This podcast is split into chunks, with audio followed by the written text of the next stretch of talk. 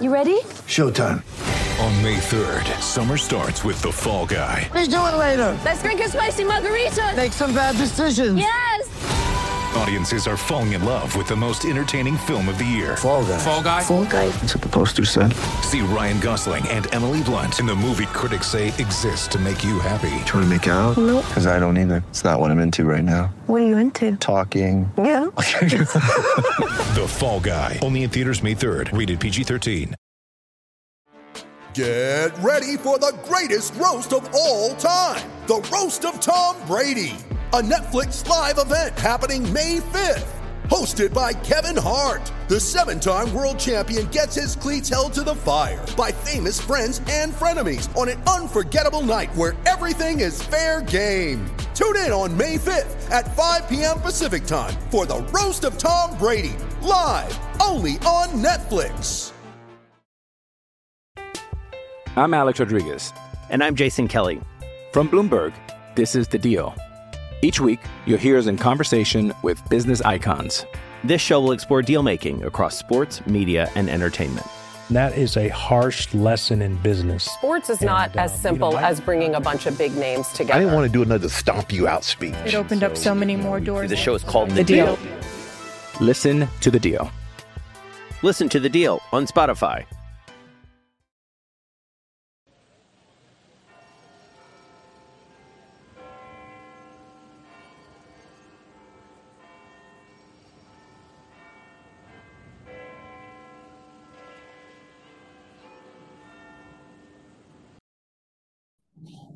Yeah, that didn't go as well as I thought it would. Kind of like our transfer window. My intro didn't go as well as I thought it would. Um, and we're sitting here at five past eleven.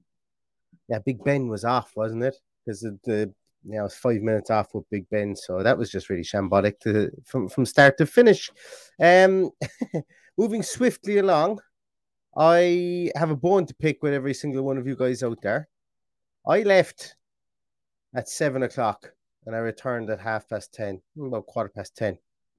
We had no signings. Like, did any of you do anything? I'm tired. Anyway, transfer window shut.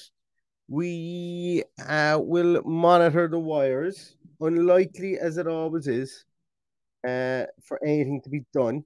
And I'm always skeptical of when a club mentions that they've signed somebody almost about four or five minutes before the the deadline that uh, that that is it. Um, where are we? I'm just seeing here. Whoa, Jesus! I closed Twitter for two seconds. I opened it up and I had 26 notifications, and you still haven't signed anyone. Good lord! Um, right, lads, what we've done today, I think, is functional business. I know there's a lot of doom and gloom, there's a lot of negativity, and people are saying this player's shit, that player's shit, and everything like that. That's fine. You guys can think that. What you know, I'm not here to convince anybody either way. But for me, from a personal point of view, I think we've signed two functional players today. I think we've put height into our team. I think people are way, way, way, way too down on like he's as I've said before, we haven't signed Lothar Matthäus and we haven't signed Franco Baresi, and we were never going to sign massive, massive players. Uh, as in, when I say that, like we were, we were not, we weren't going to get involved in the Lucas Paquetas. We we should have, but it was it, we weren't going to get involved in that later on in the in the in the window, and we weren't going to get involved in in big centre half deals. Um, I think the club believe, and they genuinely believe, and I think the doctors at the club and the physios at the club genuinely believe that Diego Carlos will be back before the end of the season. So I think this, I think it's been some shrewdish business. I think it's been shrewd business. We've look, we fended off. We could have, if if the club was just about asset stripping and being tight for the sake of being tight at the moment, I think they would have flogged Douglas Luiz for the 20 million, 25 million that Arsenal were looking for, and they wouldn't have cared about leaving a gaping hole in our midfield. Yes, we didn't we didn't get anybody in, and I'll be honest with you, I'm pretty sour that we didn't get anybody in so far. I'm going to be really relying on you guys. Going to be really relying on you guys if anything breaks on Twitter to let me know. And hopefully it can be one of those ones. Because actually, remember when Diego Carlos signed? Was it Diego Carlos? It signed, we were doing the pod, and next thing all of a sudden he signed in the middle of the pod, and I was like incredulous at like five o'clock in the afternoon or something like that whenever he signed. So I'm relying on you guys. But I think we've signed two functional players. That, Look, they're not sexy players. by any matter of means. But at the moment, we're conceding such horrible goals. We're conceding so much ground in midfield that the two players that we've signed at least will kick people up in the air or front people up or hit fellas belt to shoulders or, you know, maybe clear the ball in the air. That'd be nice. Wouldn't it be nice to be able to have somebody who can clear the ball in the air confidently? Two gentlemen that we've brought in are higher, are taller guys and should have the ability to clear the ball in the air. Now, the elephant in the room is what will the tactic be with them? Like what what will we see on the field? Are, are the two of them going to be pushed out wide left? what's going to happen? Like you know, we just don't know what's going to happen there. Um, and I think all in all, look, there there might have to be a small bit of climbing down from high horses here now, um, from management and from players. And what I mean by this is that, like, yes, we haven't seen the likes in Nakamba, we haven't seen the likes of Morgan Sanson. We've loaned out, we've loaned out some pretty good young players over the last couple of days as well. Um, and we've loaned out, you know, the likes of Ken Kessler Hayden, Louie Barry, all those beforehand. So there might be a bit of cap in hand having to go here from both players and managers because, like, genuinely, like the road goes both ways when a when a relationship breaks down. And yes, one person is going to be the instigator, and none of us know whether whether Gerrard was a prick to any of these players or whether these players deserved it or whatever. None of us know that. None of us will know that. It's all inference at the moment. But I think there's going to have to be a bit of cap in hand towards maybe Morgan Sanson, maybe Nakamba, um, with regards to this, because they will count towards, I would imagine, and we'll know tomorrow or the day after, the day after, whenever the 25 man squads are announced. We'll know whether that's happened. Um, because we're gonna need to we're gonna need them to fill our 25 man squads at this moment in time. Um I'm just checking, just checking here to see if anything has gone in. No, no, no. Um, so look, I suppose realistically speaking, here that the like the players that we've signed, as I've said before, they're not. I, I, we're going to take a look at them as well again, just for the guys who missed it earlier on. You can go back. We'll take a, a, a fleeting look. I went into more detail in, in specifically in Dendoncker and Bednarek than I will tonight. But uh, you can go back and look at the other at the other pods I did uh, for more in depth uh, look at them. But we'll look at those in a moment. But I think, look, regardless of what we got out of the day today, I can guarantee you if I was doing this doing this stream today, and we had signed um, Alexander Isak and we had signed Lucas Paqueta and we had signed Sven Botman. Ironically, two of those players went to Newcastle. But if we'd signed those players on deadline day today and we still had Steven Gerrard in charge, I think we'd still have a lot of the same questions. I think we'd still I think the I think the the the, the chat would be still would still be saying, oh, I'm still worried about relegation because I don't know will Steven Gerrard put them out in the right in the right shape or the right tactic. I think that's a fair comment to say. Like, okay, substitute in whatever players you want. But I still think that there would be a core group of, of, of fans that still wouldn't believe that Gerrard would be able to get a tune out of them. And I think I kind of felt, I would potentially feel that way as well based on what we've seen start of this year. Now, the fact that we've gone out as a club and we've signed two defensive players makes me feel a small bit more easy about that because we've conceded some absolutely woefully we've conceded some embarrassing goals, really embarrassing goals. And this is going back to going back a year, two years. So we've been conceding these pretty shocking goals, you know. And and from that point of view, uh, I, I I'm I'm going to be a bit happier seeing an awful lot of it in the chat here as well about do we move to the double pivot? I think it's imperative. I think it's absolutely imperative now we move to double pivot. I just think we have to. Dendoncker and Kamara inside there would be really good partnership, a really, really good partnership inside there. They really would be. And we don't need two of those pivot players. If you think about it, if any of you guys go back and you look at the Kamara video I did when he first started, he's an absolute glutton for work. As in, you can feed him as much ball as you want at 22 years of age, and he will pass it at a 90% at a 90% success rate. He is that metronomic passer. And I think, and I genuinely believe, like with himself and Dendoncker in there, he can maybe push maybe 10 yards further forward and be that first line of defense before people get to Dendoncker. And Dendoncker will be the guy who'll be drifting in between the two centre halves while our fullbacks go forward. So, from this point of view, I think that there's a potential, and don't get me wrong here, I don't know what the hell the man is going to do in the dugout. I don't think anybody knows what he's going to do. But the potential that you can see for this, he's a it's a much better fit than Luiz and Kamara moving in tandem or moving in a flat midfield tree. Or it's a much better fit, I think, than Nakamba and and Kamara. And the reason I say that is because could you guys cast your minds back, your mind's eye back to Aston Villa versus Spurs? I'm mentally scarred. I'm physically scarred after it. I eviscerated um Ezri Konsa and and uh, our back our, our, our midfield in general um after that game. But can you cast your mind's eye back to that and see how Harry Kane just manhandled and just basically plunked himself in the middle of the field, and we had no height to deal with him whatsoever. With that straight long ball that came into him, or even the ball that came diagonally towards him, and like the fact that we've got into somebody as, as tall in midfield as Dendoncker is it's it's underrated. And look, tallness isn't his only is it isn't his only attribute. But look, when you're trying to look to see maybe potential reasons, like I've said before, he's not Lothar Matthäus. He's not, and for the younger guys that are out there, I'm going to say he's not Rodri. Okay, he's not Rodri. We know he's not Rodri. We're not expecting him. We shouldn't expect him to be like that. But he's a functional defender in the Premier League. He's a functional defend- defensive midfielder, and he knows how to play in a double pivot because he's played there with, Ru- with Ruben Neves and with Moutinho, and um, previously with Wolves and he plays at the right on the right side of a back back three for Belgium more often than not.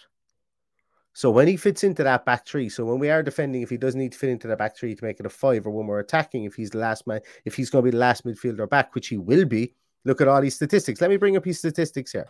Let me bring up his statistics here and just see where uh where this might fit in for us. Um, like just like if we look at his passing, his possession stats, he ain't there to be passing. And yeah, he, he doesn't have time for passing the ball. As in, when he does, he does it at a pretty, pretty decent rate. See him there, and he's, he's in the top 21% of midfielders in Europe. But he doesn't want to. He doesn't. He doesn't long to want to be that passer of the ball. He wants to kick people up in the air. He wants to commit fouls. He wants to, and the aerial duel success rate there. Um, it, it's that that's based on there's a long story behind that, but I, I would there's context behind the 49.4 uh, percent. He's obviously better in the air than that when you actually watch him watch him play. But look at him; he's he's blocks, he's passes blocked, he's dribble, he's very rarely dribble past. He tackles dribblers. He's a decent amount of pressures. He's essentially what what it would be like to have a a, a defensive midfield version of of a centre half playing in defensive midfield. He's going to be a first line of defense before he, he can take a buffer off the two lad, two lads at the back, and that's fine. I think I think that's fine. I think I can see reasons for it. I'm not trying to convince anybody of the signing here. I know we've had a pretty poor window. I'm not being propagandist, okay, or anything like that. I'm, I'm I don't have the comments open, so I don't know if anybody if anybody is accusing me of being a propagandist. I don't know, um, so I'm not having a shot across anyone's bow uh, or anything like that. But um, I'm not trying to be propaganda here, but I can see why this man was signed. And to be honest with you, the more I've had time to listen to it or, or think about it, the more I'm a bit happier because it, it it just it just gives us that opportunity to play that double pivot and to play it well because you know the having Nakamba in there, he still gets out muscled. Having um Luiz in, in there, we've seen him get out muscled from time to time. I'm not expecting this guy to, to be out muscled just not. And I think we need something like that. Like last year, you I I I used to drive Paddy mad saying we should sign Oriol Romeu to sit at the base of our midfield because I wanted a guy who just didn't wasn't interested at all in having passing statistics. He just wanted to get it to the nearest player, but he wanted to kick people up into the air. And someone who played well against us. And Oriol Romeu used to always play well against us, just a functional blocker in the middle of midfield and, and just literally a team player, a water carrier, a team player. And that's what we've signed in Dendoncker. We've signed somebody who's better than Romeu and significantly younger. Um, yeah, and as I say, look, he's not he's not a crown jewel or anything. But at the end of the season, I think we'll be speaking fondly of Dendoncker, and we'll be looking at him. and We'll be saying, "Yes, you know what? Fair." He came in, he did he did a shift for us, and he did it really well. And you know, twelve million was a steal or whatever it was. I could see us saying that. I could see us saying that about him. Let me look at some of your comments. I don't know if this is going to be pretty because, uh, as I say, it's uh, it's not been the most. Um, not a lot has happened. Uh, uh, uh, uh, uh, uh, uh Aubameyang signed with Chelsea, lads. Uh, oh, uh, as well, another one. Um. Oh, AVFC agent Jared, you'll have the numbers in this. I think I think you saw it. I think you said it in the Villa View. I think Villa had a net spend of 39 million for a finish, in and around that. Um, probably a bit less. I can't remember what it is. What it is. As Chelsea's net spend, Chelsea, if Chelsea had signed Sangare and Edson Alvarez that they were supposed to sign today, or sorry, if they were to have signed um, Edson Alvarez and Zakaria, which they did sign Zakaria, albeit on loan, as they could have had, they could have, they would have been up at nearly 400 million. I think they broke the the Real Madrid single window transfer record for amount of fees spent, and they only recouped a small amount of money. I can't remember who they who they recouped money for. Uh, Werner, I think it was something like 30, 30 million that they recouped. So they had something like a net spend of, I would say their net spend was was probably about over 300 million, I'd say, for a finish. Wild stuff, wild stuff, wild stuff. And it makes me believe that, you know, there's going to come a time whereby, I don't know, regardless of how rich our owners are, I don't know if we're ever going to be able to sustainably compete with that. But that's a complete aside. That's a complete aside here. Anyway, let's have a little look. Um,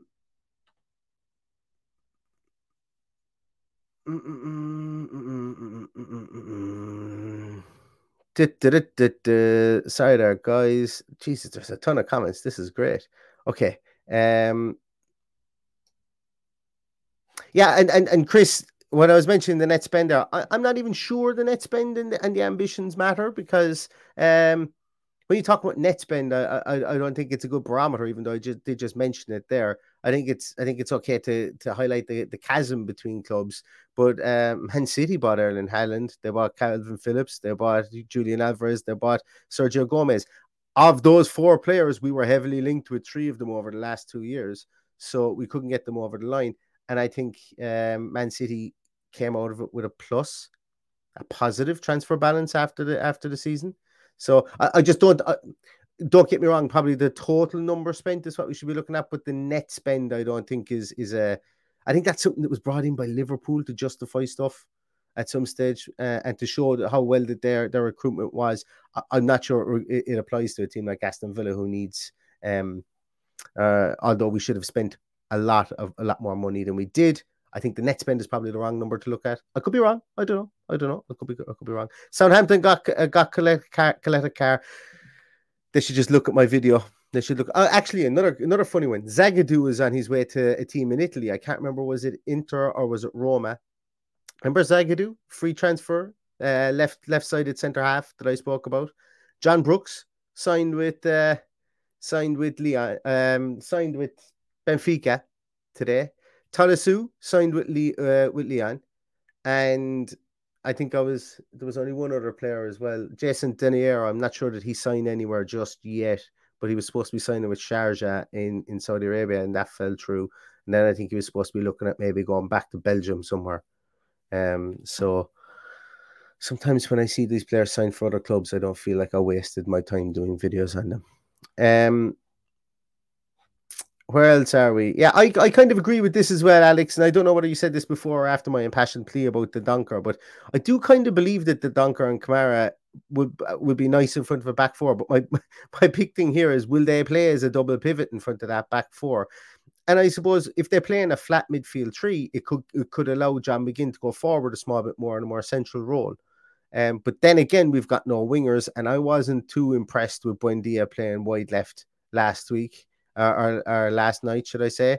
Um, Bailey, I thought was pretty decent. But he was grand, but you know, I just don't think like I, I just didn't think he affected the game an awful lot.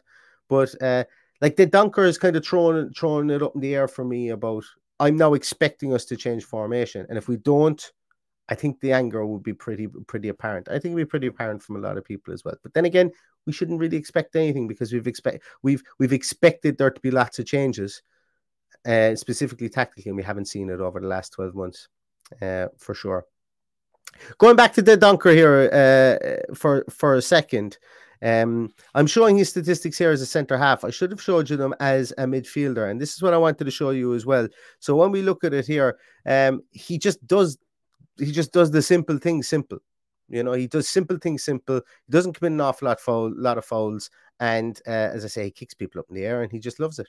Absolutely loves it and I'm all there for that. So if we look at it here, you know, the fact that Diego, uh, the, Diego Luis, Douglas Luiz has stayed, I think is is nice. I, am still like I still think this midfield is stale. This Aston Villa midfield is stale. It's still stale, even though we brought in Dendoncker. I think we need an injection of a fresh face in here. If Luiz had gone out for 25 million and we brought in a Conor Gallagher, yes, it may not have been an exact. It wouldn't actually at all have been in a like for like replacement player for player. Um, but I suppose when the when the dust settles on it, look, if like Luiz isn't going to be playing in the six in the pivot position, if he is playing for Aston Villa anymore, I don't think. I think he's now going to be comfortably moved up into a more uh, uh, into an eight position. And we've been saying that may, potentially that's where his best position is. So now he should go and prove it because he's not going to have the onus of defence on him. And when we look at it here, shot creating actions and things like that, he's pretty decent at. He's pretty good to pass the ball. He's had a lot more pass attempts than, than somebody like it, Donker, than McGinn, than a Jacob Ramsey. And I think I think this probably frees up our players that were saying the likes of McGinn, the likes of Ramsey, that were talking about being utilized incorrectly by Steven Gerrard. If he's so inclined or understands why he's under why he's uh, not utilizing them correctly, it will allow him to push them maybe a small bit more forward or allow them to be a bit more creative in the middle of midfield because we will have hopefully it will work out in Dendoncker and Kamara will be that hulking presence in the middle of midfield. Um, Gaz asks here, did Luiz want to go or what? I well, it was reported he wanted to go, uh, but he wanted to leave on good terms. He didn't want to force a move as such. He would have been open to a move to, Ar- to Arsenal, but uh, Ornstein said that he didn't want to force a move, and that uh, apparently it's it, it's a case whereby he accepts Aston Villa's decision.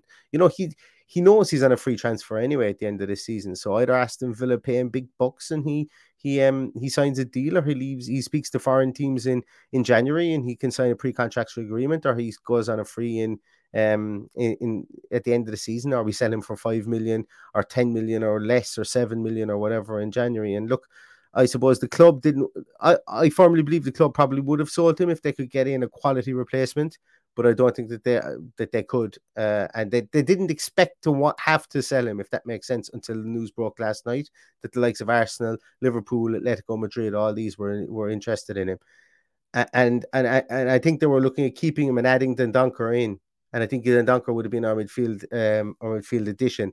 And look, we all know that we've been crying out for an eight, and Dendoncker isn't that eight. So beside that point, but I don't think they they they would have thought about actually selling him and it was only then when when there when bids were coming in then that it was a case of well a bid has come in for you and he's gone I'd like to explore it but I want to leave on good terms. These things happen in football. Just because somebody has a bid bid rejected for them doesn't mean they kick the ties out of the pram and they act all stubborn and stroppy. Um, we've seen it before. We've seen Yves Bissouma didn't throw his ties out of the pram for for Brighton last season when there was like forty million pound bids being rejected for him. Um, you know, I, I'm we'll see. We'll see what happens with him. Maybe might even sign a new deal. Who knows? Who knows if the money's on the table? Um, if the money's on the table, uh, da, da, da, da, da, da. Um, did you, is that right? I didn't see this. That apparently John Percy is uh, reporting that negotiations have restarted. Well, it was more or less reported that that Douglas Luiz was going to sign a new contract like a week and a half ago. Um, and it never it was never fully announced. And I think this is I think there was opportunistic bids came in from Arsenal, Liverpool, Atletico Madrid when he hadn't signed the the deal. Um, so maybe he does come back to the table and he says, "Hey, listen, you know, at the end of the day, guys, maybe let's talk. Maybe throw an extra seven or eight or ten grand on top of the on top of the weekly wage. I don't know, is he worth that? At the end of the day, guys, he's he was a squad player for us. He was a squad rotation player for us at this moment in time at this very moment in time. And and it was funny because I was getting ribbed by by some um, random random accounts in my DMs, and there were actually Arsenal fans saying, "You guys need to let us have Douglas Luiz. He's going to be great for us. You guys can stick to signing people's off people off Wolves bench." And I went back to him. I said, "The lack of the irony here, or the lack of self awareness here, is incredible, considering you're signing a man off Aston Villa's bench." And uh, literally it was just radio silence and they were like oh man ratio season or something they said back and at that stage i knew i had won the argument. Um but anyway you don't get involved with random accounts in dms um is what i learned today. Um so that's Leander Dendoncker. Um and look lads if we, lose, if we lose him on a free we lose him on a free you know um, if we did, if we didn't have, oh, there's a mat in my room. If we didn't have a replacement for him, and we and we sold him for 25 million, now we don't have a replacement for him. I think that's worse. I think it's worse to have a to have a hole in the squad that we couldn't replace than it is to accept 25 million and go, oh well, look, great business for the club. Does it would would anyone disagree with that? Would anyone disagree with the fact like pop it into the comments there? Does anyone disagree with with the, the, the premise of this that we couldn't find a replacement of a suitable quality? And I'm not saying we couldn't find any replacement. I'm saying we couldn't find a replacement of a suitable quality for him. I still to this day, I still to this very moment in time think that we were negotiating hard for Conor Gallagher because Chelsea went away and, and signed Zakaria, and I think we were negotiating hard for Conor Gallagher, and we couldn't get it done on loan. We couldn't get it done on a permanent, whatever the hell it was. Um, and I still hold out hope that one of these that like we're 29 minutes after the after the window, we wake up in the morning and we go, one of these deals that wasn't reported was Conor Gallagher actually signed on loan. It was a deadline day signing, and the papers were tra- were were received 13 seconds before Big Ben's chimes went off. We, we we see it maybe once every two transfer windows, something like that happened not holding my breath. But uh, I like if you if you can't get the replacement in there, it's stupid to just sell him for the 25 million. go, oh, we we recouped 25 million. 20, grander scheme of things, 25 million probably you know, doesn't butter any parsnips to to to a hole in the squad. I don't think, but I could be wrong. You guys might uh, you you guys might um might think different. You guys might think different for me. Uh, I'm Alex Rodriguez. And I'm Jason Kelly. From Bloomberg, this is The Deal. Each week, you'll hear us in conversation with business icons. This show will explore deal making across sports, media, and entertainment. That is a harsh lesson in business. Sports is and, not uh, as simple you know, as bringing a bunch of big names together. I didn't want to do another stomp you out speech. It opened so, up so many more doors. The show is called The, the deal. deal. Listen to The Deal. Listen to The Deal on Spotify. Yeah, and, and, and like AVFC Jared, I, I know we were coming from. I know you're really frustrated the last couple of weeks, and you've you know, and that's fine. But like talking about Arsenal having the last laugh, like we didn't have like we signed Kamara on a free. Like teams are going to always sign players on a free transfer. Players are going to move more often on free transfers. Um, and PSG signed Sergio Ramos, the Donnarumma on a free transfer. You know, there'll be bigger clubs than us that will lose players on free transfers to bigger clubs than them. And I like as I say, if we could get a replacement in here, the 25 million would be fine. So I I I think I think to just say that oh Arsenal have done us dirty here, or Arsenal are going to have the last laugh, or Arsenal have really kind of negotiated us around in circles. I just don't think it's true, to be honest with you, because I think from the from the from the the, the standpoint of like if we had a hole in our hole in our squad, we'd all still be giving out that we have a hole in our squad. So um, I think I think they've done the right thing if they couldn't get the replacement in, and I think that the ideal thing would be if they could have sold him for twenty five million and, and gotten in somebody like a Conor Gallagher or even better, you know, somebody that we hadn't hadn't been linked with or hadn't thought of. But uh, for the time being, yes, he I, he may go on a free, and look, them's them's the ruin, the risks you run, um, and hopefully we we will be able to sign a replacement for him then if that is the case. So um, yeah, but like as I say, it's uh it is a frustrating time. I'm frustrated as well, but as I say, we've signed two new players, and I think that they're two players that two types of players that we needed. I haven't spoken about Jan Bednarek. I'm going to add him up to the screen to the to the stream here as well because I genuinely believe he's somebody who gets. I I I think he's going to be more uh, once again more functional for Villa than than people will think. Um, I uh, like, and once again, I'm probably thinking from my own point of view at the minute, whereby you know, I'm I'm pretty down on Konsa. Like I'm not going to sit here and rewrite history. The last three weeks, I've pretty much called him out in, every post match game because he's been bad. He's been bad to start the season. He's been physically, like when I mean physically, like, and I go back to that game against Spurs again. Spurs, Harry Kane singled him out and stood on him and won every single knockdown in that game. I'm not sure that anybody is going to be able to do that as as well uh, with with the six foot two Jan Bednarek. I'm just not, um, and and it gives me hope that we'll be able to lock down that right hand side, lock it down figuratively speaking. I'm not going to say that we're going to be rock solid down there because I still don't think that our fullbacks are up to the caliber of being that bomb forward, bomb back at, at, at the moment. And I think you know maybe maybe with having Bednarek on the right hand side Mings left side, Dendoncker dropping into the middle at times. Maybe it gives us a bit more balance and allows the guys to go to go wide. And and, and the reason I say that is because when you look at Bednarek's uh, heat map here, and I spoke about this in the pod earlier on today uh, in more detail. Like over the course of the years, Jan Bednarek has had to defend wa- out wide and has to be pulled out into those positions out wide when he's had fullbacks like Walker Peters and Var- Varelli or Valeri or, or I can't remember what his name is. Um, and when he's had to pull them out uh, when they've gone forward, them being that because they've they've created the width. Southampton play that weird tactic that I've spoken about a million and one times, the Hasenhüttl tactic, where they play a four-two-two-two. That's they play. They play super narrow and they play in quadrants throughout the course of the field. And what happens is the movable pieces are the two fullbacks who go forward, the Livramento and the the um, Kyle Walker Peters and so on. You know, whoever else they have at fullback, it escapes my mind at the moment. And they go forward, and there's crossing of the of the full of the the um attacking midfielders, and the two midfielders further back then go wide. Does this sound familiar?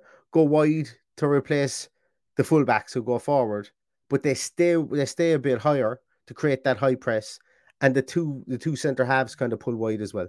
You can see it by his by his heat map here. Jan Bednarek. He spends a lot of time out by the wing, and he it's not as if he's played right back as such. So this gives me kind of hope. And I meant, and I, I apologize for this. I meant to put an overlay in a different color of what Konsa's heat map was, just to show how um more.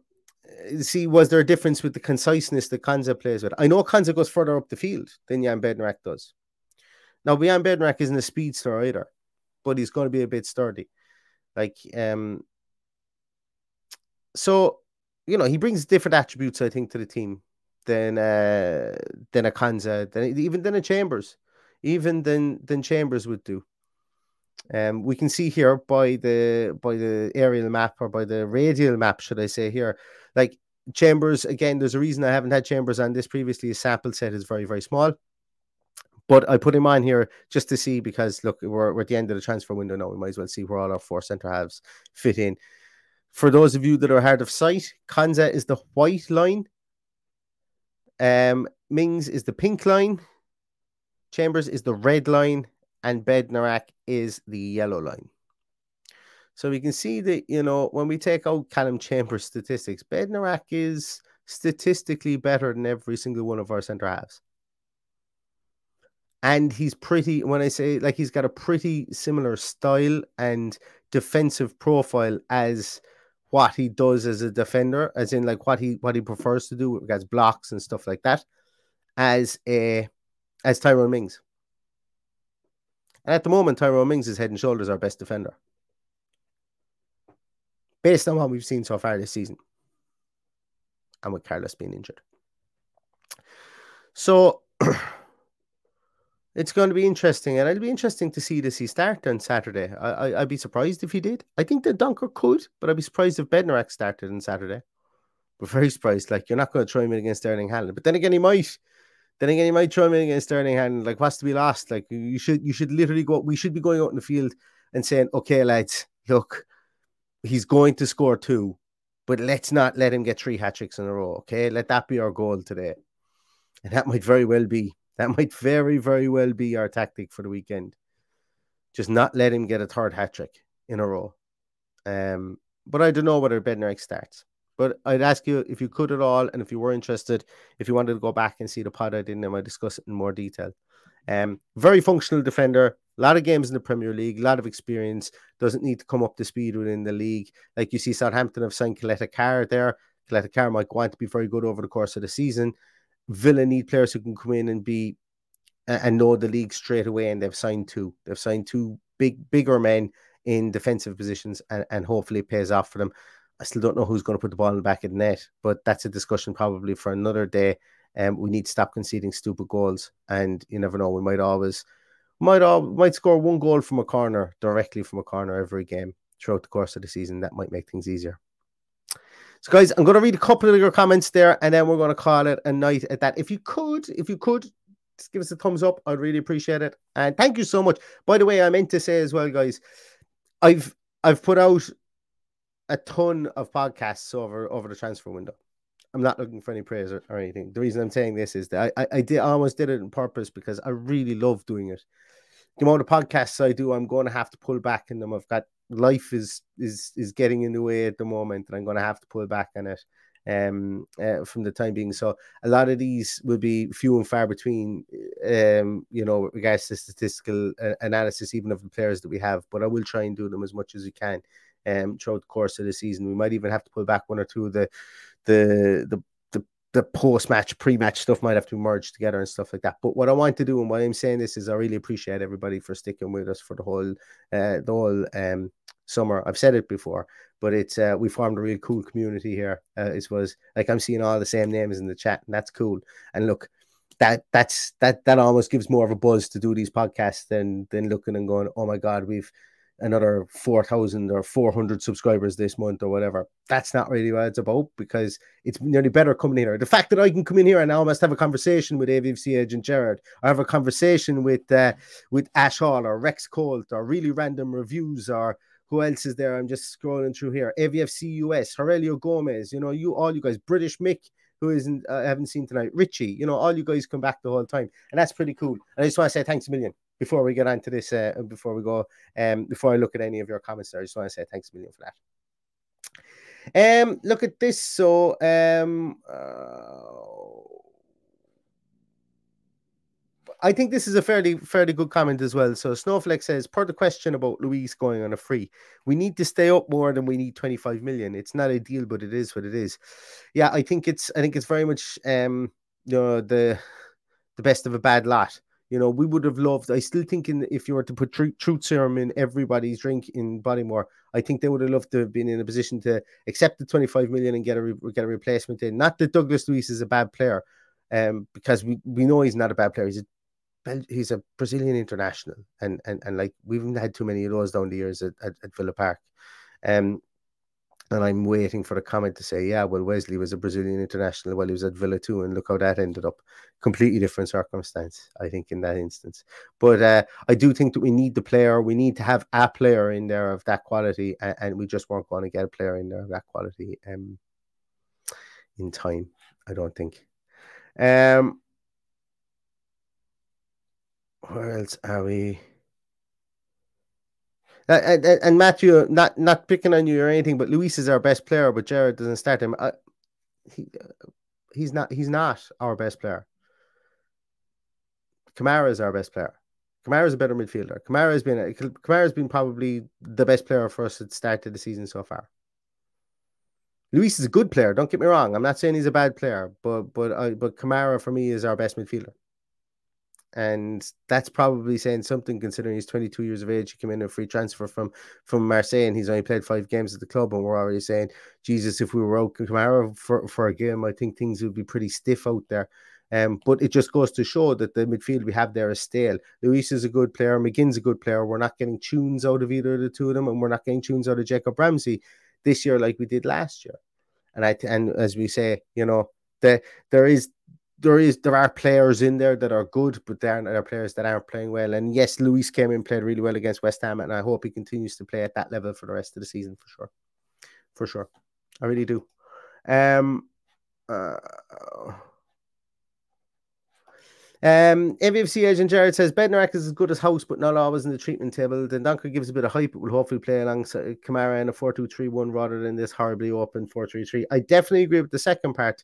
I'm and as I've always said, I'm the conductor of the Kortney Hause fan train, and and Bednarek is better than Hause. He, he he just is statistically when you look at it, what he's achieved in the game, he's better than Kortney Hause. And the reason we didn't keep Kortney Hause is we did him a solid. We let him go out. I, I'm I'm 99% confident in that. It's been told to me by somebody that I do trust. That Kortney Hause came and said, I've had a nightmare with injuries. I don't want to be fourth choice centre half.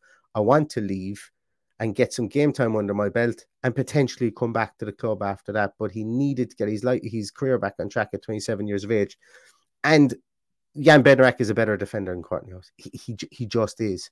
Um by every by by by measure of statistic and by measure of of of uh, looking at him on the field. And also, I like Kortney Hause. If Kortney Hause is Polish, I don't think he gets in the Polish Polish backline. No, that's not him that's not that's an intangible because the player has to pick people for a national team.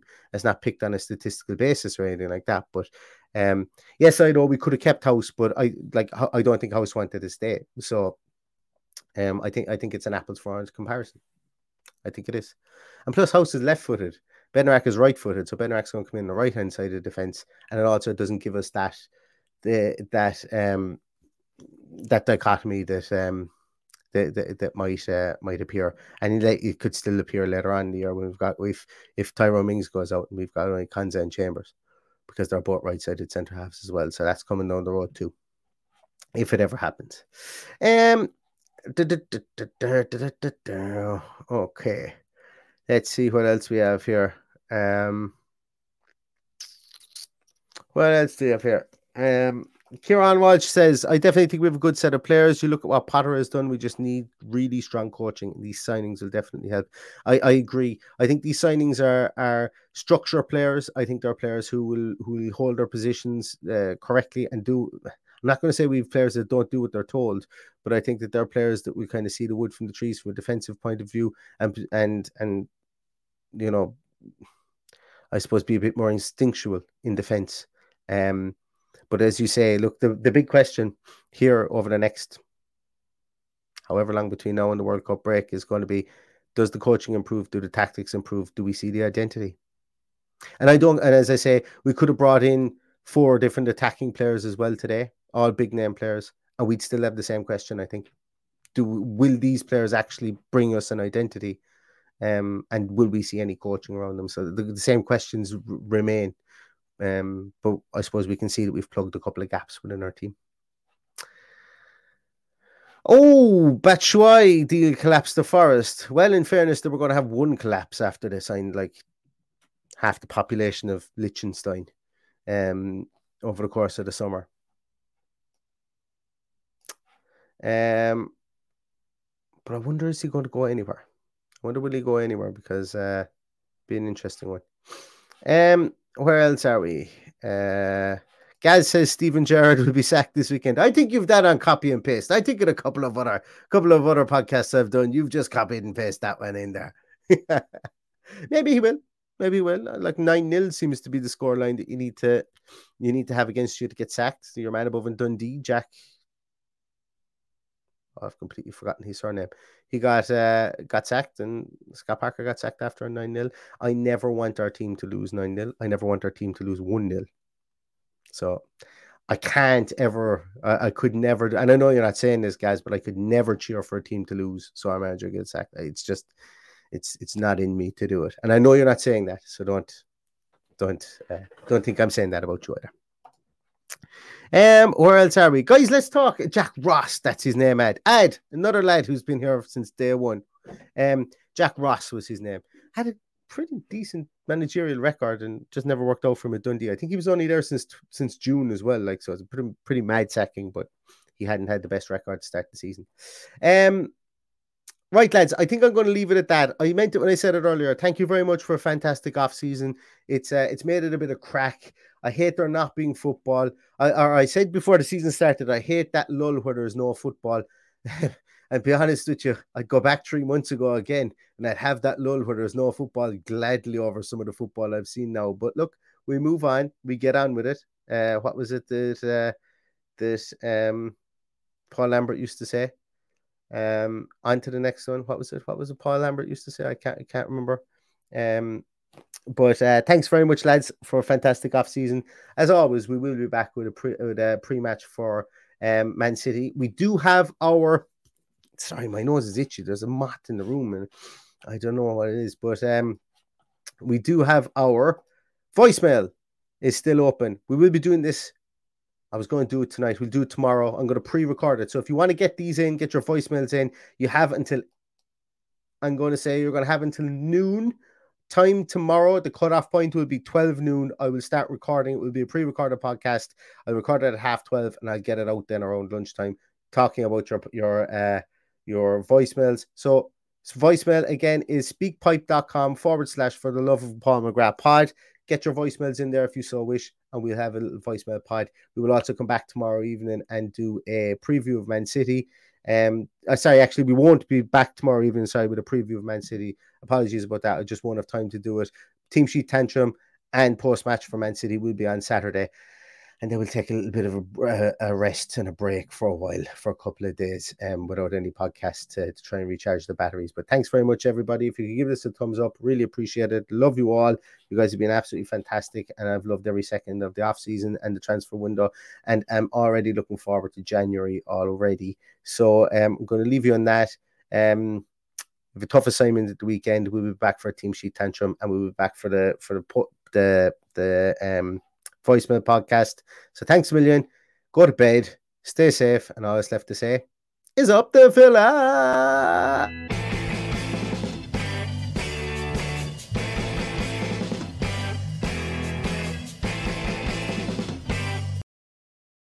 Sports Social Podcast Network.